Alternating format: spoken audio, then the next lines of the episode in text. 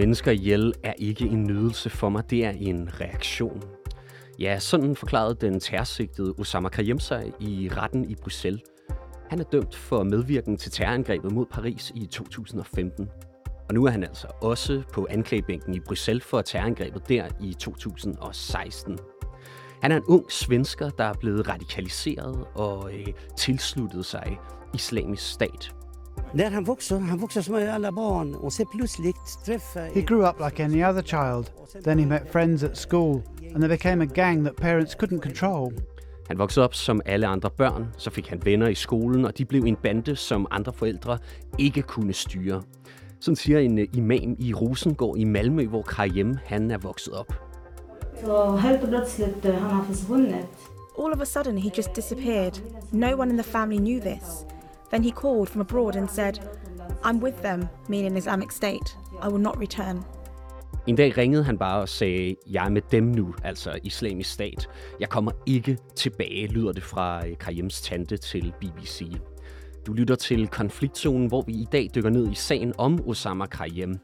Vi er nemlig blevet klogere på, hvordan en ung mand fra Malmø blev en radikaliseret fremmedkriger, der kæmpede for islamisk stat og tilsluttede sig terrorceller i flere lande i Europa. Mit navn er Mads Vesterager. Velkommen til Konfliktzonen.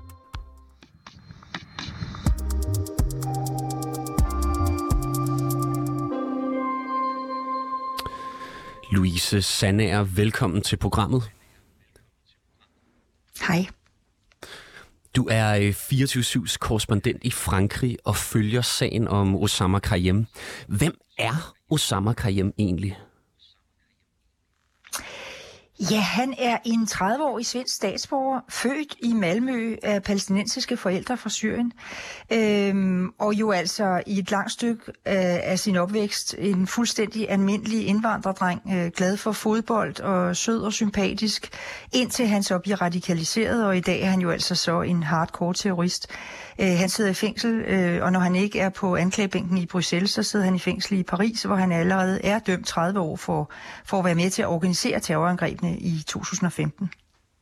Good evening. We start with the breaking news out of Paris and what, at least at this moment, looks to be a city under terror attack on several fronts. French television citing police in reporting as many as 60 people are dead. Ja, de fleste af os husker nok det omfattende terrorangreb mod øh, Paris i november 2015. Og det lød sådan, som vi lige hørte her i, øh, i nyhederne. Men Osama Krayem lader altså også til at være involveret i et andet stort terrorangreb, hvilket han er på anklagebænken for nu i Bruxelles. Hvad er han tiltalt for der? Jamen, der er han tiltalt for øh, at have været med til at planlægge og deltage i det der dobbelte terrorangreb i Bruxelles Lufthavn og på metrostationen Malbæk inde i Bruxelles øh, 22. marts 16, hvor 35 mennesker i alt blev dræbt, hvor i tre så var terrorister, øh, og mange, mange hundrede besåret. Og her skulle han angiveligt have sprængt sig selv i luften øh, med en selvmordsbombe på metrostationen. Øh, men det endte han så med ikke at gøre, og det er jo så derfor, han er overlevet og sidder fat. Men han, men han, og det er han anklaget for at have været med til at planlægge det, men også, at, at han ville have sprængt sig selv i luften, øh, hvilket han sådan set øh, indrømmer, at han skulle have gjort. Hvad forklarer Krayem egentlig selv om, hvad der skete under det terrorangreb? Jamen, han forklarer, hvordan han tager afsted sammen med sin, øh, sin kammerat, sin medsamsvorne øh, samsvorne Khalid El Bakrawi. Øh, og de tager afsted mod den her metrostation øh, for at sprænge sig selv i luften begge to. Øh, man ser også på et overvågningskamera, hvordan han hjælper sin kammerat rygsækken på, øh, formentlig med, med bomben i. Øh, og bomben, øh, altså kammeraten springer sig selv i luften, og så skulle han jo have gjort det nogle minutter efter. Af en eller anden grund øh, så opgiver han øh, og skiller sig af med bomben. Øh, det er det, man ved, og det er det, han også øh, sådan set indrømmer selv. Og så har han også været med til at planlægge både Paris og Bruxelles ned i mindste detalje. Det ved vi, så det er jo alt det øh, til sammen. Så han er en, kan man sige, en af hovedbagmændene i det her Bruxelles-angreb. Og hvad siger Karim egentlig selv om sin tilknytning til islamisk stat? Jamen, han bekræfter, at han var fuldbyrdet og lojalt medlem af islamisk stat. Det, der er forskellen fra Bruxelles, kan man sige, fra, fra Paris, det er, at i Paris sagde han ikke et ord. Der meddelte han, at han ville ikke øh, sige noget som helst. Der var han tavs. Det er han ikke her. Der samarbejder han, eller han fortæller i hvert fald, hvad han ved, og han er fuldstændig ærlig øh, omkring, at han var medlem. Han var faktisk, og det ved vi i dag, et højt placeret medlem i islamisk stat hvad hedder det, en af de ledende efterforskere i sagen, Frederik Vaness, han fremlagde i retten i denne uge alt, hvad man ved om Osama Krayyems færden, siden han i 2014 tog til Syrien. Og hvis vi lige begynder der en gang, hvordan blev den her svensker en del af islamisk stat? Ja, det er det, der er så skræmmende, fordi øh, han- han er vokset op godt, godt nok i en religiøs øh, muslimsk familie, men jo en lovlydig familie med mor og far, storesøster og lillebror. Øh, han var vild med fodbold, og, og det nærmest ironiske er jo, at da han var 13 år, er han faktisk med i en svensk dokumentarfilm, øh, der handler om vellykket integrationer, hvor han fremstilles som sådan en rollemodel for, for en vellykket integration. Øh, han arbejdede også på et tidspunkt, da han var helt ung, et års tid på Rådhuset i Malmø, så altså han jo en helt normal sød dreng. Så kommer han så ind i det her gang, øh, en bande af unge indvandrere, øh, som gør, hvad der passer dem, og det er der, hans mor og far sådan set mister kontrollen over ham, kan man sige. Det er det, tanten fortæller i det interview, øh, vi hørte lige før. Så da han i, i starten af 20'erne øh, begynder at se islamiske propagandavideoer på nettet, så er det, at han radikaliseres i løbet af nogle ganske få måneder, hvor hans familie jo så forklarer øh, sidenhen, at han simpelthen blev en anden. Han forandrer sig fuldstændig. I sommeren 2014 forsvinder han så fra den ene dag til den anden, øh, indtil han ringer og fortæller, at han er tilsluttet sig islamisk stat, og han ikke kommer hjem igen. Øh, så det er den meget korte version af den her drengs øh, barndom og ungdom. Øh, og det, som kan man sige på anklagebænken virkelig adskiller ham fra mange af de andre terrorister, det er, at han på meget kort tid, efter han er ankommet til islamisk stat, stiger øh, i hierarkiet, stiger i graderne og bliver en del af den øverste, virkelig hårde kerne. Øh, altså bliver en højt placeret officer i islamisk stat. Øh, vi ved, at han på et tidspunkt deler bolig med islamisk stats nummer to, en fyr, der hed Mohammed al-Adnatni, som siden er blevet slået ihjel, men som var sådan en slags minister eller chef for attentaterne i Vesten. Så altså, han, han bliver højt placeret, og vi ved også, at Krayem var med Øh, det er der måske nogle af lytterne, der kan huske, da den her nedskudte jordanske jægerpilot øh, bliver sat ind i et bur og brændt levende. Der står han direkte på videoen ved siden af det her brændende levende menneske. Så han er altså øh, fra at være en helt almindelig svensk dreng, kan man sige, blevet en hardcore terrorist. Ja, i 2015, der ved vi jo så, at han tager tilbage til Europa igen. Øh, hvorfor rejser han egentlig fra Syrien og tilbage til Europa på det tidspunkt? Jeg Ja, selv siger han, at det gør han, fordi han er uenig med staten om troen, altså om den muslimske tro, øh, og han gerne vil øh, til Europa og hjem til Sverige. Spørgsmålet er, om det er rigtigt, eller om det er bare noget, han siger. At fordi meget kunne også tyde på, at han simpelthen bliver sendt til Europa for at planlægge og udføre de her terrorattentater. Men på vejen mod Europa, der møder han jo angiveligt to mænd, Sofian Ayari og Ahmed øh, Al-Khal. Hvem er de personer i fortællingen om Krayem? Det, det er en tuneser og en syrer, øh, som også er på vej til Europa for, at, øh, og det ved man, hjælpe med at planlægge angrebet og fremstille bombebælterne til angrebet. Det er det, som står i anklageskriftet. Øh, han møder dem, og så i stedet for at tage til Sverige, så tager han til Ulm i Tyskland, hvor trioen bliver samlet op af Salah Abdeslam. Øh, det er ham, som siden er øh, den hovedanklagede under terrorangrebene i, i Paris, eller under retssagen i Paris efter terrorangrebene, fordi han var den eneste overlevende øh, attentatmand. Så han samler dem op og tager dem med dem til, til Paris. Og der går de så i gang med at planlægge de her to øh, meget store angreb, både i, øh, i Paris og i Bruxelles. Så det er altså igennem de her mænd, at Osama Krayem, han bliver en del af islamisk stat og de her terrorceller i Europa. Ja, det er jo det, han selv siger, ikke? At, han, øh, at han tager en anden rute, fordi han møder dem. Spørgsmålet er, om det er rigtigt. Det kan lige så godt være, at han er udsendt øh, og helt bevidst tager til Europa og mødes med dem bevidst for sammen øh, og, og forberede det her. Vi ved, at han har været i alle terrorcellens gemmesteder over hele Europa. Altså man har simpelthen fundet hans DNA i mange af de lejligheder, som blev brugt som øh, skjulesteder og som var spækket med sprængstoffer alle sammen. Øh, så spørgsmålet er, om ikke det er en, en lettere omskrivning af sandheden, at han simpelthen kommer til Europa for øh, at forberede de her øh, terrorangreb. Og han er altså involveret i terrorangrebet mod Paris i november 2015. Noget han er dømt for. Og nu er han så som sagt på anklagebænken i Bruxelles for terrorangrebet der i marts 2016. Prøv lige en gang at lytte med her, hvordan det lød i nyhederne. Belgium, which for four months has been living on edge and braced for attack, took two devastating hits today, claimed to be the work of ISIS. Ja, altså, Louise Sander, hvilken straf står Osama Krayem overfor i Bruxelles? Jamen, han står øh, til livstid, og det tror jeg, han får. Altså på mange måder, så ligner hans sag øh, Abdeslams fra, fra Paris, øh, fordi han jo netop øh, var udsendt til at sprænge sig selv i luften, og så fortryder i sidste øjeblik og smider selvmordsbomben øh, væk. Øh, og det er præcis det samme, som han har gjort. Øh, og han har jo ikke på noget tidspunkt, han var, da han blev fanget, en af de mest eftersøgte øh, mænd i Europa nogensinde, øh, og han har aldrig nogensinde lagt skjul på, at, at han slår ihjel, når det er nødvendigt nødvendigt. Øh, og, og da han så åbent har erkendt, at han skulle have sprængt sig selv i luften, og man ved, at han har været med til planlægningerne, så tror jeg, at han står til at få livsvejet med uden mulighed for, for at komme ud simpelthen. Øh, han slår ihjel ikke med glæde, som I sagde i starten, men fordi det er nødvendigt, mener han. Han synes, at Vesten har angrebet islamisk stat, og så er øh, det er sådan set bare en forsvarsmekanisme, han er nødt til at tage, Europa, tage til Europa og, og slå nogen ihjel til gengæld. Louise Sander, tak fordi du var med. Selv tak. Du er 24-7's øh, korrespondent i Frankrig. Jeg skal beklage, der var lidt øh, problemer med øh, linjen.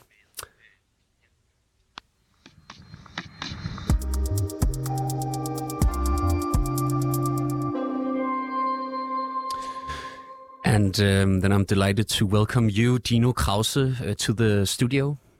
Good morning. Thanks for the invitation. Good morning. You're a postdoc at Danish Institute for International Studies, DIS where your research mainly focuses on transnational jihadism.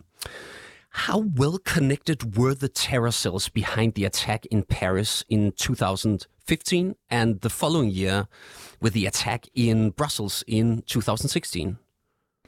Um, the attacks were quite closely coordinated. Uh, they were commanded and coordinated by uh, two individuals, uh, two Belgian citizens, Abdelhamid Abaoud and uh, Osama Attar, who were members of Islamic State's uh, so-called External Operations Department based in Raqqa in Syria. So this was a unit of the Islamic State that was tasked with carrying out terrorist attacks in Europe. Um, and Brussels served actually as the, you could call it the operational base for both the Paris attack and the Brussels attacks. Um, the Paris attackers who carried out the November 2015 attacks were actually based in Brussels before they traveled to Paris in November 2015. And uh, Salah Abdeslam, the only surviving Paris attacker, then also returned to Brussels um, also, another individual called Mohamed Abrini, who was also present in Paris the day before the attacks, then returned to Brussels. And we just heard about Osama Krayem, who has already been sentenced for his involvement in preparing the Paris attacks as well. So uh, they were quite closely linked. Osama Khayyam fought uh, for ISIS in Syria. We we know that from um, extensive evidence. But before he became a part of ISIS terror cells uh, in Europe, is this typically how people are recruited to European terror cells? The fact that the fact that he fought with Islamic State uh, in Syria. Uh, today would be very uncommon uh, because there has been a major change. Islamic State has lost its uh, self-declared caliphate, the territory that it once controlled in Syria and Iraq. It is not no longer able to do that. Um, and also the large number of foreign fighters that Islamic State was able to recruit uh, up until that time when Osama Krayem was there as well. Uh, that has changed as well. Um, European security agencies and intelligence services have become much more successful in uh, preventing that outflow of foreign fighters toward the area. And with the Islamic State uh, decimated in their core territory in Iraq and Syria, they also don't have the logistical capacities anymore to send fighters back into Europe. So uh, typically, what we see now today, if there are terrorist attacks uh, in Europe, they're usually carried out by uh, very small groups of people, often individual attackers who have been radicalized online. So we don't see this link between traveling to Iraq and Syria and then back into Europe anymore today. Also, Osama Khayyam says he didn't necessarily support every action from ISIS, but that he fully supported their ideology. Is that a common characteristic for foreign fighters that join ISIS cells? Um, I think we are, we already uh, just heard that uh, we have to be careful with these statements because they are made by people who have been uh, arrested. So there may be a strategic interest in what they say.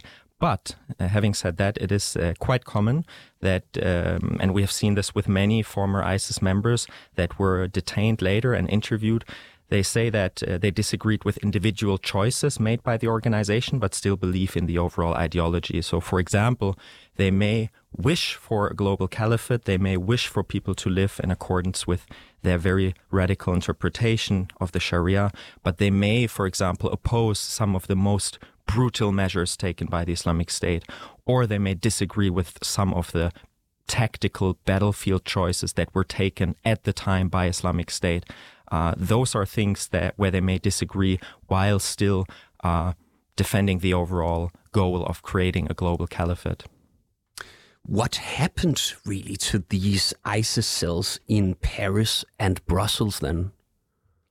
Um, if we look at the uh, cell, uh, there was only one member who was actually present when the attacks were carried out, who survived the attacks, uh, Salah Abdeslam, who then returned to Brussels, where he was detained in uh, March 2016. Uh, the others were killed uh, either by security forces or because uh, they um, they actually carried out suicide attacks. So um, there was the big uh, trial in Paris last year in the summer, where still um, quite considerable number of individuals were actually sentenced, received sentences for their involvement in the attacks. Um, uh, this involved Osama Krayem, as we already heard. It also involved Salah Abdeslam. Um, but even besides that, there were 19 other individuals who were who were tried in uh, or who had been indicted in Paris. They all received sentences. Uh, six of them in absence because they were presumed dead, um, and some also received quite minor sentences. They had been involved in, for example, organizing cars and so on. And some of them have already been released because they had been in preliminary detention for several years. Um, and now, of course, we see the Brussels trial, which is still ongoing. And I think you asked earlier about the linkages between Brussels and Paris attacks. And if we look at the um, individuals that are right now indicted in Brussels, six of them have already actually been sentenced in the Paris trial. So that again shows the, the overlap between the, the two cells or the two attacks and how interlinked they were. So some of these networks, they have been dissolved, but are there still any existing ISIS cells in Europe right now? Uh, of course, we don't know this. Uh, if if if there are, uh, only the intelligence services will know right now. Uh, but statistically, we can assume since basically every year we have a few. Right now, we have a few foiled uh, jihadist terrorist attacks in Europe. So we can assume that uh, there are individuals or small cells who are perhaps already plotting attacks hopefully they will already be on the radar of the security services and under surveillance. Um, if they are not, they may be uh, at a later point if they start showing more suspicious online behavior, for example, in forums which are traced by this intelligence services. Or if they would go and buy large amounts of chemicals for an attack, there are various ways how uh, security services nowadays are able to uh, identify these uh, cells. Um, but of course, we, we can never uh, be 100% certain. So, in your view, and uh, just from what we know from the case of Osama Khayyam, do ISIS foreign do ISIS foreign fighters still pose a threat to Europe today? Um, I think uh, it's it's nothing that can be compared with uh, how it was uh, back in 2015 uh, because Islamic State's foreign fighters who had been in Iraq and Syria uh, so in the area where also Osama Krayem was uh, was present. These foreign fighters have either been killed or detained. Uh, so uh, they do not pose an immediate threat, but they are of course based in quite volatile prison uh, prisons uh, administered by Kurds, for example, in northern Syria. There have been prison outbreaks in the past. Some of these foreign fighters uh, have been transferred back to Europe. They may be released one day. That will be a challenge how to deal with them when they get out of prison and to monitor their behavior, of course. But the risk from them is right now not to be compared with how it was back in 2015. Yeah, because I, I guess a lot of us are asking ourselves that now we are starting to focus at other international security threats like the war in Ukraine and these other areas. But I, I, I think it's really interesting, you know, this about um, the people who are in, in prison now, they may become a, a risk in the future. Do you think there's a risk of us um, taking the eye off the threat from uh, from ISIS related terrorism? Um, that risk surely uh, exists, but I think there's already still a lot of uh, good and important work done uh, in terms of preventing, countering violent extremism. Uh, a lot of initiatives have been started, a lot of programs during those years that are still in place. Um, one thing that is also important, I think, is to remain aware of all the different conflicts in uh, Western Africa and Southern Africa, and countries such as Mozambique, uh, DRC, in Mali, in Somalia. Uh, many of these countries are experiencing conflicts with Islamic State affiliated groups. They are not right now focused on sending their fighters into Europe, carrying out attacks in Europe, uh, but we should still be very aware of those developments. First of all, because they're very destabilizing uh, for the local populations, but they are, of course, also, they should be on the radar of, uh, of European countries as well. Thank you, Dino uh, Krause. Thank you for joining us here today. Thank you so much for the invitation. Postdoc at Danish Institute for International Studies, DIS.